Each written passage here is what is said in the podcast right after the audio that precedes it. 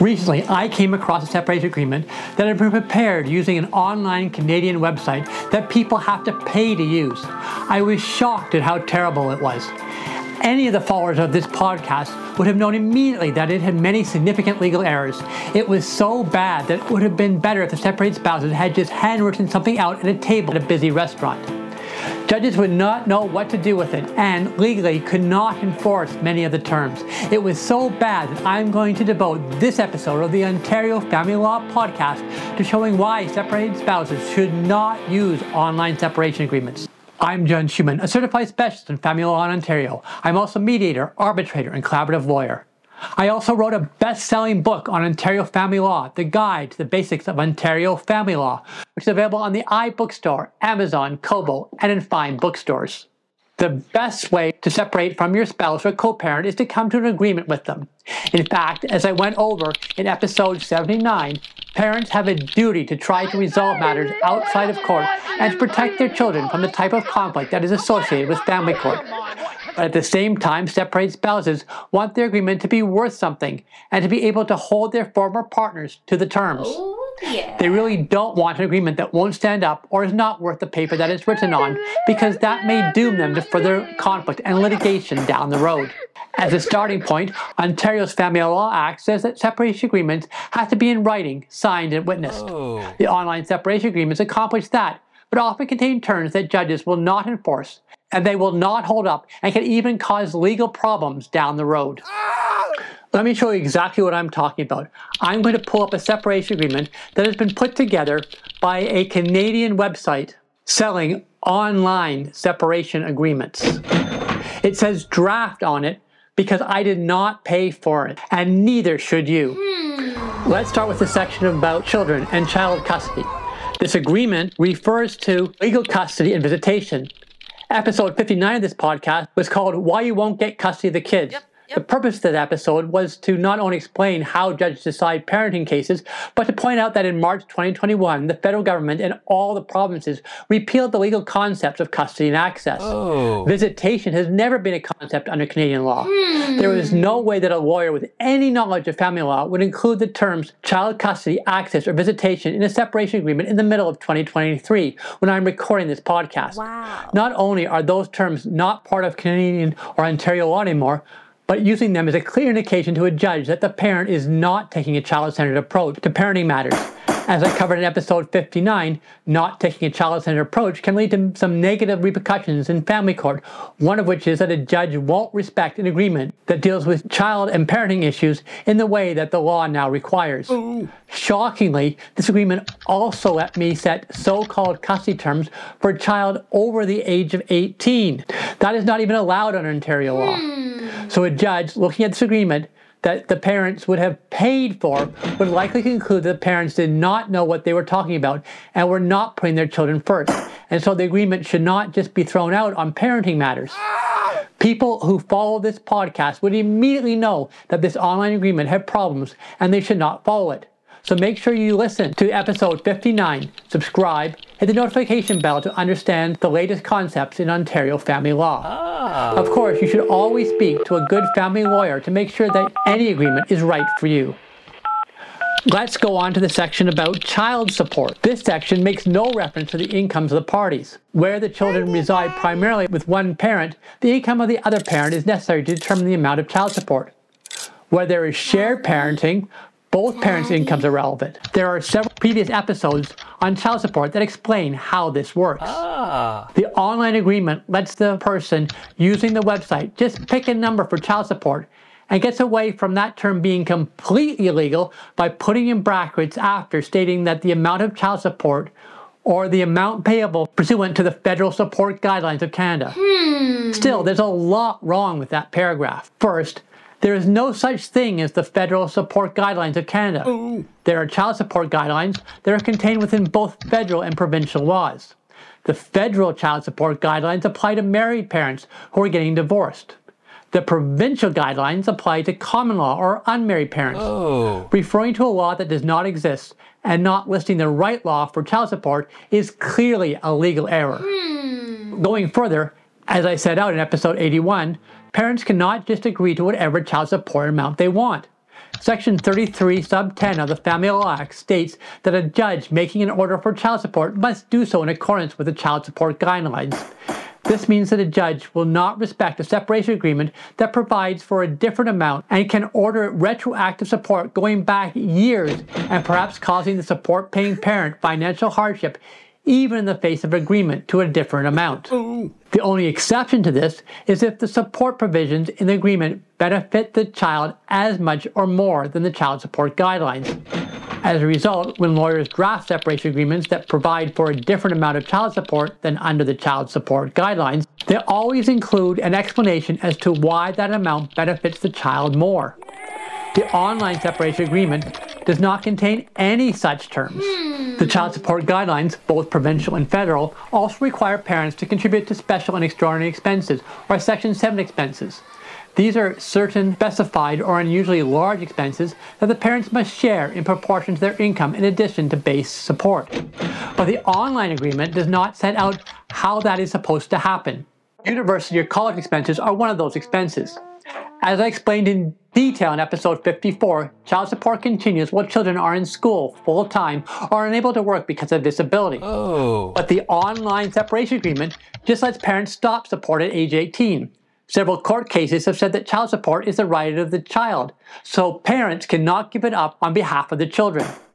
Further, as I went over in episode 72, a judge will refuse to grant a divorce to married parents if child support is not being paid in an amount that benefits the child at least as much as the child support guidelines. Oh. So the online agreement, which does not link child support to income, or even disclose the income of the parent may not just be ignored by a judge, but may result in a judge ordering a huge retroactive child support award and refusing to grant a divorce. On the subject of disclosure, the online agreement is pretty much silent on the disclosure exchange between the parties. Hmm. Not only has the Court of Appeal said that financial disclosure represents the starting point for all family law matters, but Section 56 sub 4 of the Family Law Act specifically allows a judge to throw out a separation agreement if the parties have not exchanged appropriate financial disclosure. Oh. A properly drafted separation agreement makes reference to the financial disclosures the parties have already exchanged and a statement that the disclosure was adequate and accepted by both parties. Ah. A separation agreement that does not clearly show that there was appropriate financial disclosure will not survive a challenge in court, and so it's not worth the paper it is written on. Hmm. It will be as good agreement as long as both parents continue to agree to the terms. But if one of them becomes dissatisfied, then a judge can throw out the agreement and might order retroactive financial adjustments. The online agreement has a section called spousal maintenance, and the paragraphs under that make reference to the payment of spousal maintenance. Unfortunately, spousal maintenance is not a term known to Ontario law there is something called spousal support, and it is a bit of a complicated issue. Oh. There are a lot of considerations that go into setting the amount of spousal support payable, or even determining whether spousal support is payable at all, ah. which I have covered in previous episodes. What is also concerning about the online separation agreement is that it makes no reference to the objectives of spousal support, which are set out in the legislation, and it also does not reference to the way in which the parties calculate this amount of spousal support. Section 33 sub 4 of the Family Law Act says that a judge may throw out spousal support terms in a separation agreement or ignore the waiver of spousal support if the provision results in unconscionable circumstances. Separated spouses really hate it when their ex comes back years after separation and asks for more money as spousal support. For that reason, lawyers and several court decisions have set out terms that must be in a contract to show that any circumstances in which the spouses find themselves in the future will not be unconscionable. Ah. Those terms address both the spouse's contemplation of their future and what may occur to them in the future, as well as the manner in which the spousal support terms were negotiated. Hmm. Without mm. specific terms that clearly set out those factors to meet the requirements of the family law legislation, judges can throw out the spousal support provisions or the waiver of spousal support in a separation agreement. As the online separation agreement does not contain any of those terms, a judge is unlikely to hesitate in throwing out the provisions and setting out new ones. That can result in some serious financial hardship for one of the separated spouses. Let's look at the pension provisions in this online separation agreement. Those terms are short and almost entirely inadequate. Hmm. Pensions are assets that usually have a very large value, and they are property that is divided under Ontario's Family Law Act. Oh. There is a mechanism under the Family Law Act to calculate the value of a pension, and the Act also sets out the ways in which the pension can and should be divided. I covered that in episode 52. Ah. It is suffice to say that this online separation agreement does not contain any reference to those laws, or the way pensions should be divided, or even the fact that they have a large value to be divided.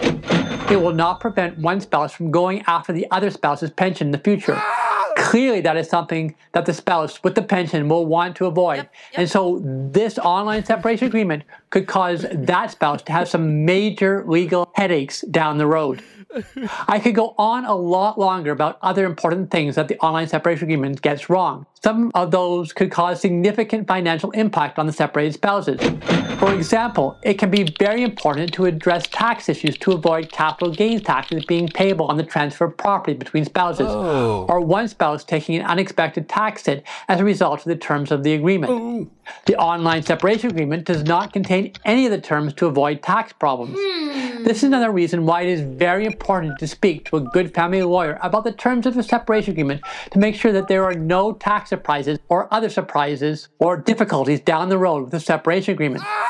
These online separation agreements are not worth the paper they're written on. So in addition to listening to the other episodes of this podcast, many of which are linked in the description, separated spouses should speak to a good family lawyer to make sure they understand their rights and responsibilities and other legal requirements to avoid making costly mistakes or perhaps harmful mistakes to them and their children. You can reach my office by calling 416 446 5847.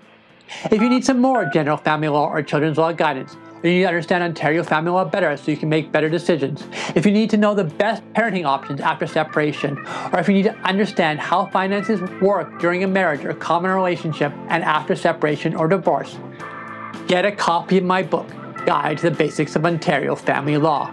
You can access it immediately on the iBookstore, on Amazon for the Kindle version, or you can download it for Kobo. Amazon can deliver the paperback version directly to your doorstep. You can also get a lot more Ontario family law information on www.schumanlaw.ca. Not only are there hundreds of pages of family law information and links, but there are links to get my book and links to reach my office to meet with either me or one of my colleagues. You can also set up an appointment to speak to us by calling 416 446 5847. It is always best to get a lawyer who can give you expert advice that is specific to your situation.